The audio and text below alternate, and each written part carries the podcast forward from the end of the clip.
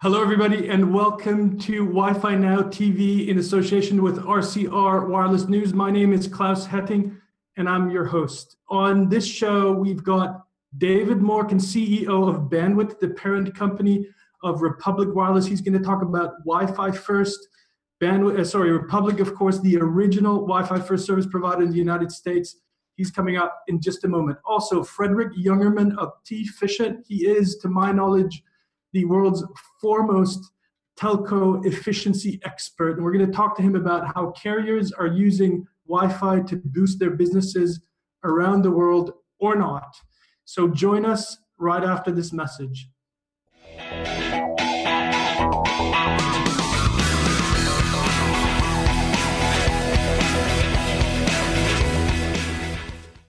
Nexius, accelerating network and business transformation. Telecom Careers, the #1 global telecom and wireless job board, TelecomCareers.com.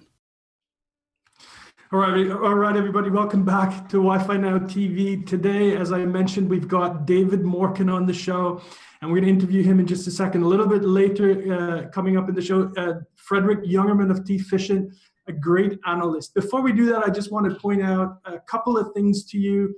And the first thing is my own personal plug. It's Wi-Fi Now, the conference coming up in Amsterdam this 17th to 19th of November. If you have not made plans to come to that conference in one of the great cities in Europe, do it now. Go to Wi-Fi Now events.com/Europe. Check out our program.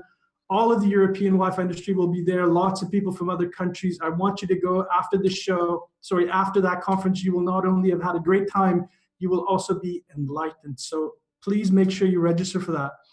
Also, my LinkedIn group is called Wi-Fi Now Forum. We've got about 4,000, a little bit more than 4,000 great Wi-Fi enthusiasts on that group. I want you to go to LinkedIn, search on that, and join the group. There's lots of debates, discussions, analysis, news items every day. It's a great community in there, and please join it. If you apply, I'll approve it immediately. So make sure you don't miss those two things. All right, on to our first guest, David Morken, CEO of Bandwidth, the parent company of Republic Wireless. David, welcome to the show. Thank you, Klaus. Great to be here.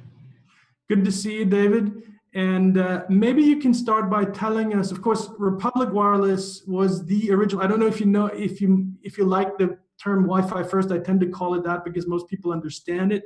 But it's the original Wi-Fi first service provider ever, I think. Where did you get the idea for creating such a service provider? Can you tell us about that? Well, first of all, I think Wi-Fi first as a label is terrific. It appropriately identifies the way that our service works. We always want to use Wi-Fi if available. And the reason that it came about was simply because we recognized all around us Wi-Fi was emerging and prevalent and faster and better, and why didn't our Android phones natively on the handset utilize Wi-Fi for calling and texting? And the answer was that the OEMs hadn't built the phones for the network providers to have recourse to Wi-Fi natively. And so we forked Android, partnered with Motorola, launched in 2011. I think we were about a month before free.fr in France. But it was really just recognition that Wi-Fi was something we were using much of the time. Right, and now, of course, a number of other companies have had the same thought.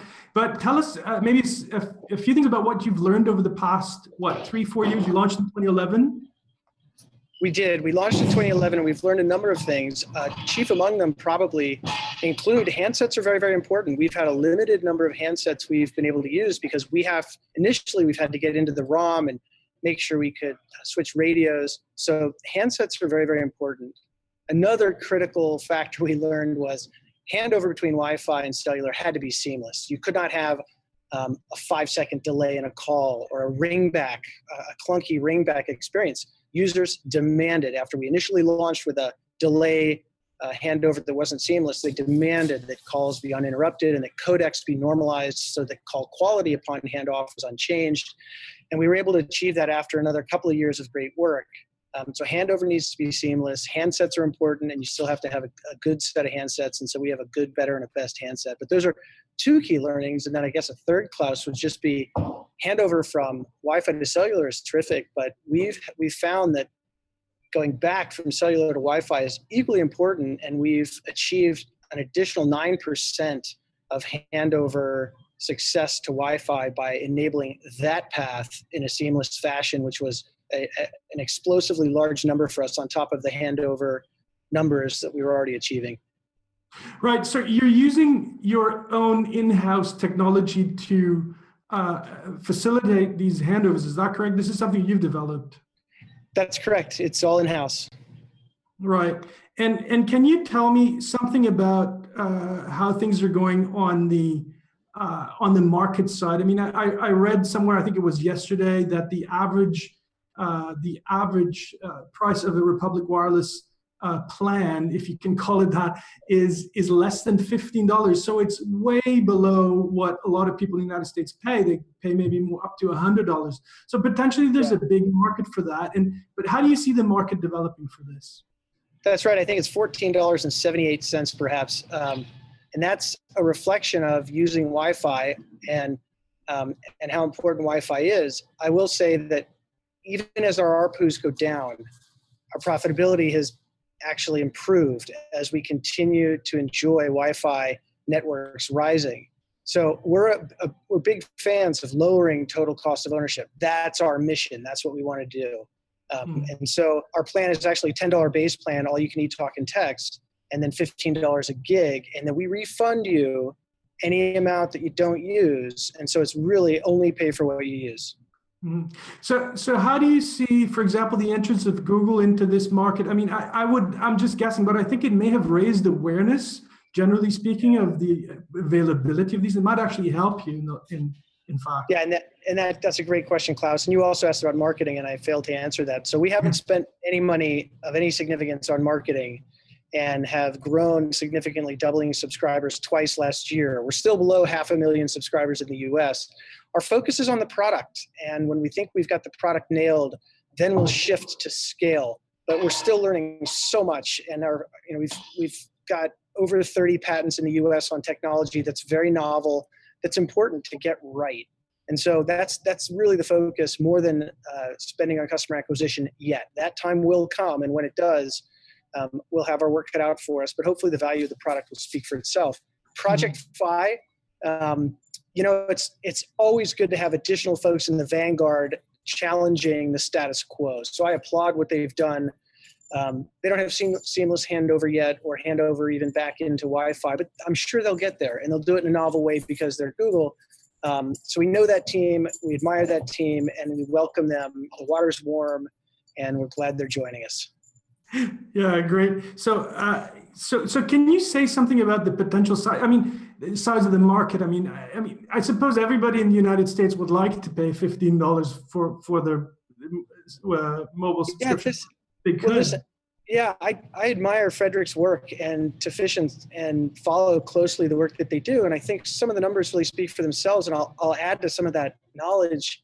You know, on our subscriber handsets, we're seeing more than 90% of all IP packets transiting Wi-Fi not cell. Over 90% of all SMS are now over IP, Wi-Fi or cell IP, but all over IP for us almost. And approaching 50% of all of our calls are now over Wi-Fi specifically. So how large is the market, Klaus? I think the way we think more and more about cellular, it's not just cellular second, it's really just cellular when you're moving. If you're transient, you have cellular, but the moment you stop, it's just much more frequent that you're going to have Wi-Fi. So I think the sky's the limit, and Wi-Fi will continue to have quite a lot of upside. So, right, so we're basically talking about you need your cellular connection when you're on the street or in your car, essentially, and even in the car is being challenged, right? So one of the other service providers says, you know, more than 90% of the time, probably that number is even increasing, right? It is, and with the advent of super cheap storage, what we're seeing are folks binge watching entire seasons of content using the storage on their device. And so between storage costs coming so far down and Wi-Fi rising, cellular, I think, gets relegated to a supporting position worldwide. Absolutely. I couldn't agree with you more. I like that vision. Anyway, I wanted to ask you, about Project Salsa, because the handoff from cellular to Wi-Fi, as you also just mentioned, is a lot harder than from Wi-Fi to cellular. I hope I got the order correct there. So this is again your proprietary technology at Bandwidth that you're developing to facilitate two-way handover, if you like. Can you tell us a little bit about the status of the Salsa project and what you're seeing? Yeah, the Salsa project was really how we build product at Republic. It's collaborative, it's community-based. We don't come out from behind the green curtain with a magic trick that we've designed ourselves. We work really hard with our customers, and so we invited thousands and thousands to test drive with us and perfect the algorithm for cellular back to Wi-Fi. And it is hard, and it is very different, because you end up in a circumstance where your algorithm initially for us would ping pong us back and forth between Wi-Fi and cellular, and that's not helpful. It's not what we want. So thousands and thousands of nationwide subscribers had a version of our software on their phone, or in many cases had a specific purpose-built phone to perfect Salsa. And what it has yielded, again, are an additional 9 percentage points of overall offload onto Wi-Fi for our voice calls. That's a tremendous number on top of what we were already achieving. But it took us, I got to tell you, Klaus, the better part of a year or more to get it right. And we're continuing to monitor now across hundreds of thousands of users the patterns of behavior, the call quality, and continue to improve it. And that's where a lot of the secret sauce is, are in the trade secret stuff that only comes from the big data learning. So we'll get better and better. We suck less every day was our original slogan. And Salsa, our community members have really helped us do that. Yeah, excellent. And this is actually handoffs from circuit-switched cellular, as I understand it, to Wi-Fi, right? Which certainly does not, at least in my mind, make it any easier, right? We can do both, and circuit-switched voice to Wi-Fi is tough. Right, exactly.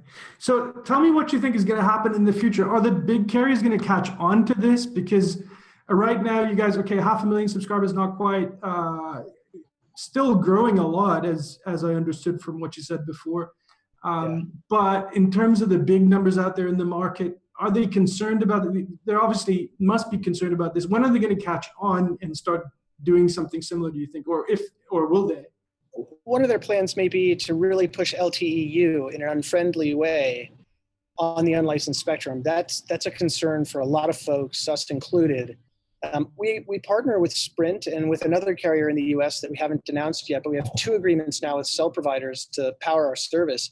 And you know, I think that everyone will end up following the technology and the adoption, and it's inevitable. And the question will become, what business models among the big cell companies, how will those business models need to change? But it's inevitable that they will change based upon the technology and where it's going. Right. Do you, I had another question, I was just trying to remember what it was. I want to ask you this first. Do you have any plans for international expansion? Because we've not seen yet these Wi-Fi first type business models arrive in Europe. I think, as far as I know, FreedomPop has a plan for the UK. Don't know the specifics of it, but how about Republic? The coolest thing about international on Republic is really only germane for the US, which is every Republic subscriber that goes overseas on Wi-Fi can call the US and be called from the US for the cost of their plan. But we don't have any specific plans in the near term to go anywhere else at the moment. The technology, though, will be applicable. All the breakthroughs we're making will be applicable in many jurisdictions, but all of our capital is being deployed in the US to perfect the service, and only after that will we really go after additional markets. Very good. And in terms of the Wi-Fi footprint, the infrastructure footprint that you use, can you explain where that comes from? Because some of the other Wi-Fi first service providers don't actually team up with anybody. They just use whatever open, free, or Wi-Fi people have access to. The other option, of course, is to team up with somebody who has it, somebody like Boingo or iPass or DeviceCape or somebody like that who has aggregated a footprint of some sort. Can you explain your approach there? So Klaus, our approach has been to solve for your office and your home, and third place Wi-Fi public place Wi-Fi was a nice to have for us, not a must to have. So the business model was premised upon the 85% of the time that you're, at home or office, and that was enough for us to get off the ground. We should soon be able to add aggregated hotspot partners in a single sign-on or credentialed way within the phone experience, so that you don't have to always credential into an airport or a hotel network. And there's a lot of upside for us to do that, but our approach has been to grow it off of your home and office Wi-Fi environments only. Very good. David, can I ask you just again about LTEU? Because I'm also one of the people that are very concerned about it. If you ask me as an analyst, I don't think it will happen at scale, but I am concerned about potentially the effect it will have. And are we doing enough in the Wi-Fi industry to address this issue? I know, Google has voiced their concerns, obviously Wi-Fi Alliance. But the forces that, if you like, the marketing machine and the publicity machine we're up against with, the folks on the cellular side is big, right? Are we doing enough, and should we do more, and if so, how? That's a fair question, Klaus. I think that there's a lot at stake, no question about it. But I'm fundamentally optimistic or bullish that the right thing will be done, and for a couple of reasons. The first is, if I've invested in a hotspot and hardware in my home and in my office to support my network, my devices, and suddenly I have an invasive protocol that's messing with that environment, no one's going to stand for that. So the practical reality is that Wi-Fi's ascendancy has already got a spent amount of infrastructure involved, and so I think you'll have folks who really do react. The other is, it would be interesting to respond to LTEU with the following. We're fine with LTEU if we can have Wi-Fi L, which is to say, if we can, if I can push the Wi-Fi protocol on Verizon's licensed band in the office and home, that's a great trade. I'll take that trade all day. You want to use LTEU? Give me Wi-Fi L. I say we propose that. I'm gonna send a letter. Send a letter to Verizon and say we want to use LTEU. It's Klaus's initiative. We'll call it Frederick. If we can get Frederick to sign on, the three of us can support it, and let's publish it. Wi-Fi L. Wi-Fi L is really, really good. I haven't heard that one before. Really good. David, it's really great to have you on the show. I wish you lots and lots of luck with the Republic and all the other activities. And I want you to come back and tell us more in not too long, okay? So, and I also know you have to catch a flight, so we're going to leave it here. But thank you so much for coming on and sharing your thoughts. Thank you as well, Klaus and Frederick. Look forward to getting together sometime soon. And thanks for all the great work to both of you. Welcome. Good to see you. You bet. All right. That was David Morken of Republic Wireless. And we're on to our next guest. And I've actually been chasing Frederick Youngerman to come on and do a video interview with me for a long time. And he's a very busy man. He's working as an analyst, as a telecom efficiency analyst, one of the few in the world, if not the only one. And I'm very happy that you're on the show, Frederick. Welcome to Wi-Fi Now. Thank you. So, I'm still smiling here on my end about David's Wi-Fi L. Wi-Fi L, yes, I love that. So I think we should start a club. We read down a what's it called, memorandum or something. We said, oh, I think it's a great idea. So, Frederick, let's talk about what carriers are doing around the world with Wi-Fi, how they're using it to boost their businesses or not. And you've been studying this for a while now. You've written a couple of reports on this issue where you take I think it's fair to say, a global view where you look at what the various carriers across the world are doing. Mm. Here's the billion-dollar question: Have carriers, generally speaking, been successful from an efficiency point of view, a financial point of view, in incorporating Wi-Fi into their service fabric, if you like? And if so, how do you see that success having come about? And that's a very good question. So it's $1 million question then, obviously, Klaus. But I think Wi-Fi is very powerful when it comes to one aspect, and that's customer loyalty. And a lot of operators globally have realized that if I include Wi-Fi in my offering, I'm actually will be able to keep on to my customers. They will keep on to me a bit longer. than they otherwise would have. But the reporting of it is obviously scattered and not too much about it. So you have to guess here and there. But if you put up my first picture there, Daniel, can you do that? Exemplify. Okay. Yeah.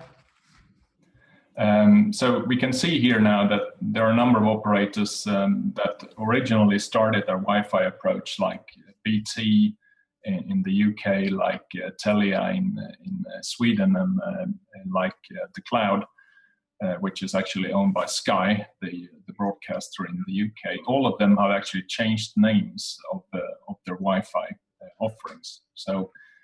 Not only have they brought up their own brand names in it, but they also added Wi-Fi. And clearly, you know, Wi-Fi as a term or Wi-Fi as a word is very powerful when it comes to, it speaks very well with customers. And that's the reason why operators want to bring it up.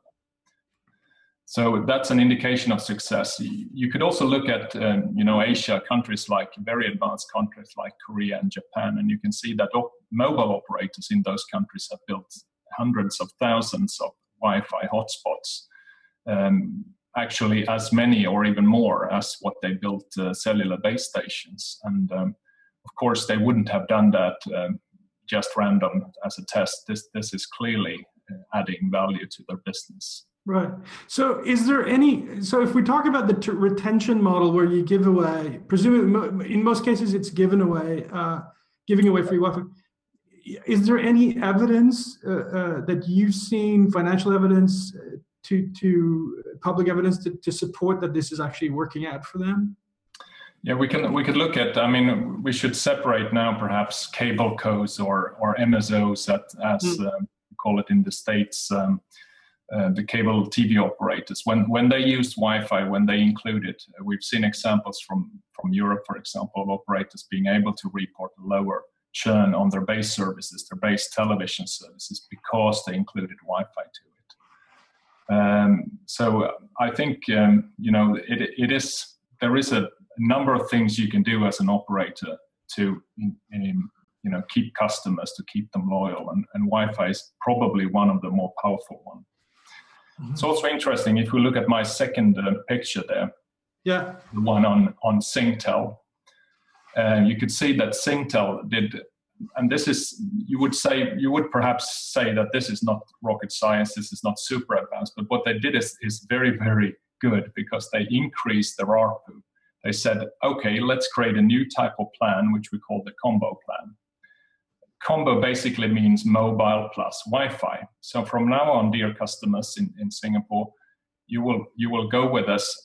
You will not only get mobile data, you would also get Wi-Fi included. And then they raised the prices with something like $2.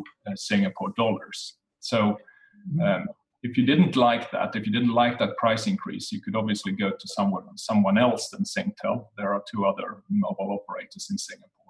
Interesting thing is that they really actually gained customers after that change. And they also gained ARPU, obviously, because everyone is now paying more. So that's actually one of the few cases, correct me if I'm wrong, where an operator has embraced Wi-Fi and actually get people to pay more for access to Wi-Fi hotspots on the network.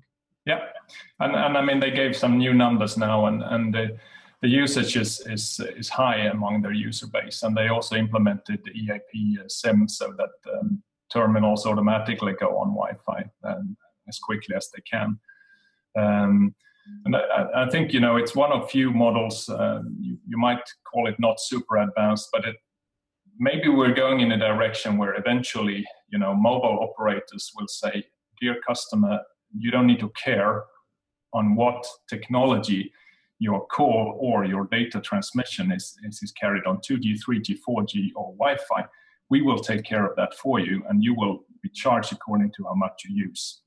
So sort of a technology agnostic monetization model in which a megabyte is a megabyte, it costs the same, and it will always be carried where it's actually best carried. So is that happening? Is that actually happening anywhere to your knowledge? I'm not a super expert on the Korean market, but I know they are doing some super advanced things in carrier Wi-Fi in Korea. No, I mean, I think your start was right, Klaus. Most operators today are giving Wi-Fi away. So you can say that, you know, the pricing of mobile data is essentially too high because the pricing of Wi-Fi data is zero then. So the average is approximately right.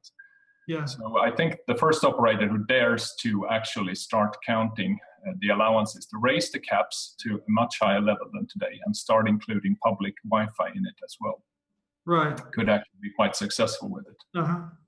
So if we turn to one of the other business models that have at least been suggested, and I suppose to some extent is at a nascent stage of being accepted, it's the idea of offering personal data in return for free Wi-Fi. And we're already seeing various companies working along this path. And how do you see that? Do you think that's a viable model for going forward? Yeah, and we've seen some, you know, evidence on that people are willing to give up whatever to get, to get Wi-Fi. I think it's very much a pricing thing, you know, as long as there's a big price differential between how data is carried on mobile network or Wi-Fi, then people are willing to give up their credentials and Facebook aliases and email addresses and you name it in order to get Wi-Fi. But honestly, I think the awareness is slowly increasing on the security risks on public Wi-Fi. And that's also an opportunity for operators, because if they can offer carrier-grade Wi-Fi with security and without privacy risk, people might actually be willing to pay for that. Yeah, absolutely. And security is a big thing. I know that for carriers. And I actually had one gentleman from Orange come on one of my conferences, and his first slide was a picture of the Twin Towers. This was his view of Wi-Fi security. Mm-hmm. So it's a big thing, no question about it. So if we start, maybe talk a little bit about cable operators and their role in embracing Wi-Fi and so on. How do you see them approaching the mobile market with a Wi-Fi offering of sorts? Is that something you see a future in? Absolutely. And I mean, cable operators have great asset in the fact that they connect millions of homes in countries, and which means that they cover actually large parts of the countries. And it's very easy to use the home gateways of people as Wi-Fi gateways, as home spots, which is very cost effective for the MSO or for the cable operator. And the primary driver to do this, I think, is that, you know, cable operators normally do not have a mobile license. But with this type of solution, they can be mobile or they can be semi-mobile. So it's sort of a Wi-Fi first approach of cable operators. And the primary objective is to disrupt the market, disrupt the mobile players, disrupt the integrated operators that have both mobile and fixed. And in the case where it's a cable operator who's also an MVNO, for example, that strengthens presumably the HomeSpot / MVNO business case. And there you have a totally different driver, Klaus, because if you take Telenet in Belgium, which is a great example of a cable co, has been very early with Wi-Fi and HomeSpot. We have a slide for that, actually. I'm bringing that up. You can hold it on a few seconds. All right, never mind. They could actually save on their MVNO bill, because being an MVNO is normally not very profitable.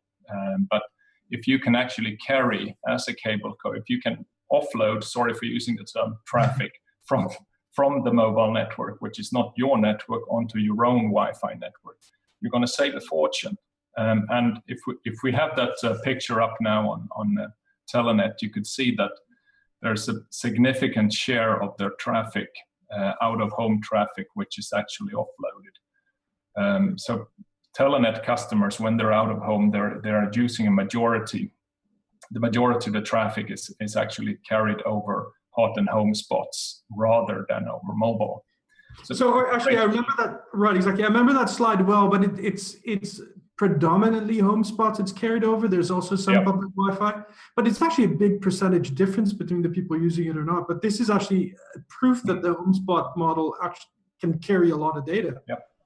And Telenet is also an example of someone who actually monetized on it, because when they increased their prices recently by the end of the year or the beginning of this year, they said that the specific reason for doing that was that people could save on their mobile bills because of the automatic offloading using EAP-SIM. Mm. So that's a way for Telenet to make money.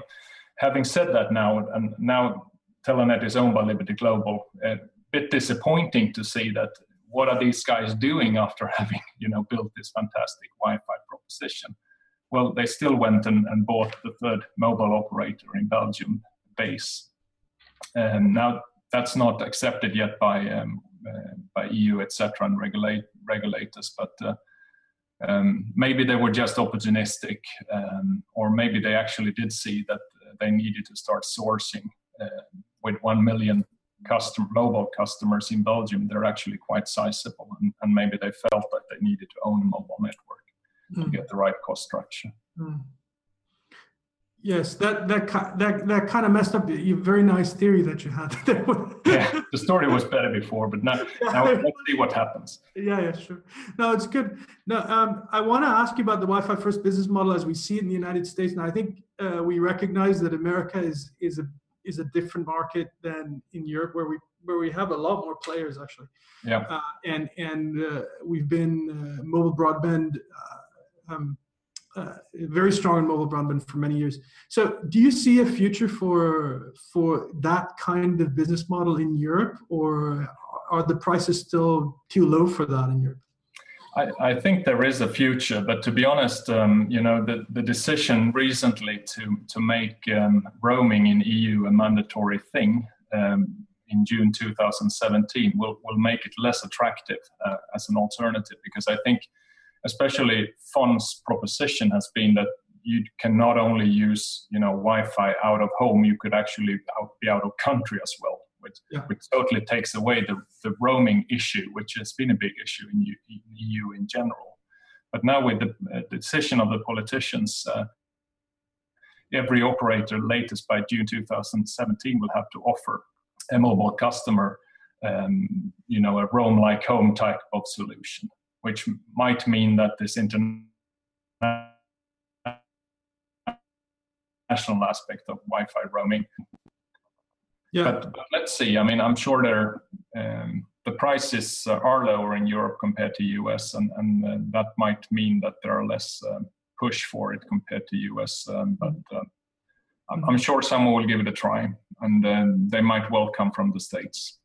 Yes. I think you're right in that. Mm. Very good.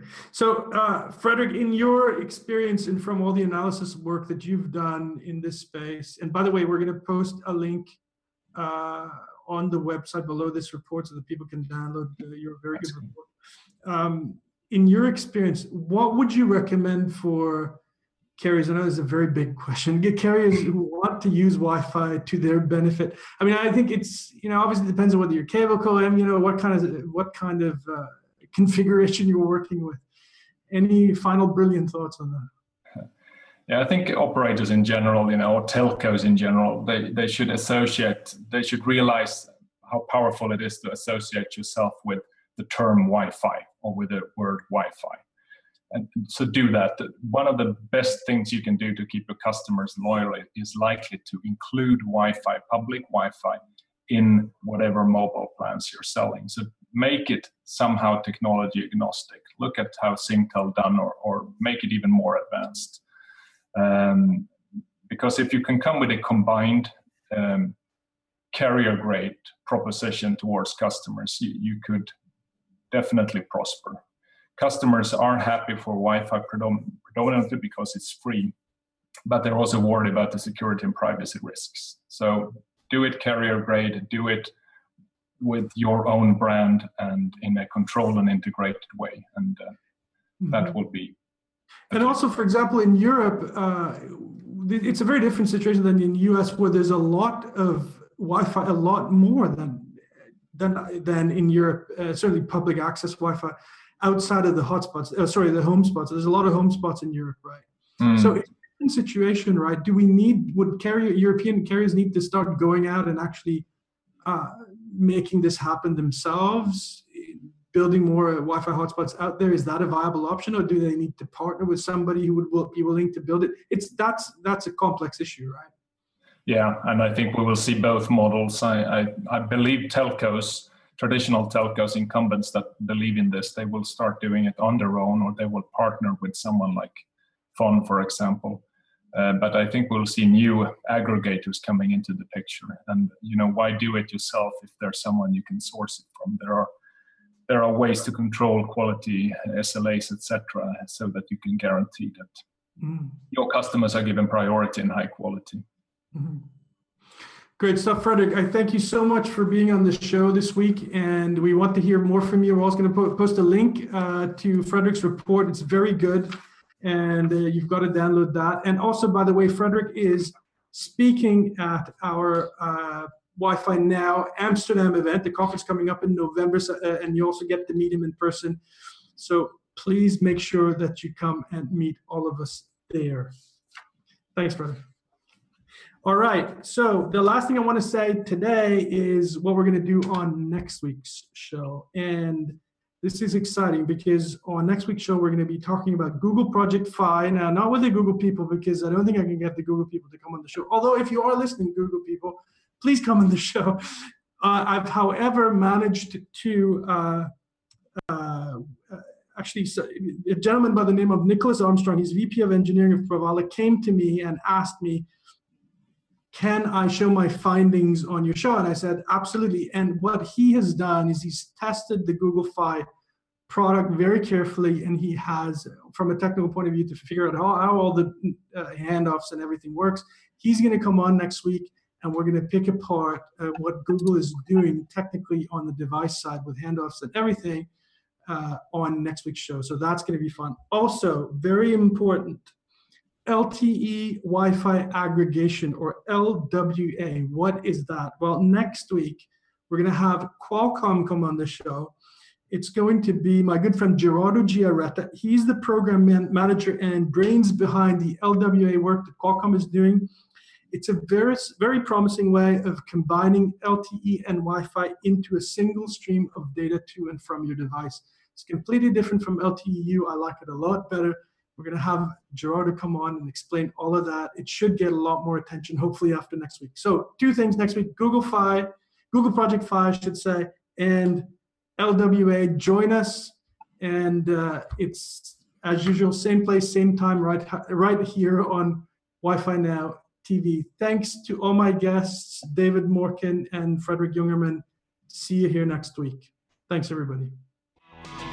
Wi-Fi Now is a production of RCR TV News. To suggest a show topic or to learn more about Wi-Fi Now events, you can reach Klaus Hetting at klaus@hettingconsulting.com. To find out more about Wi-Fi Now and all things wireless, visit rcrwireless.com.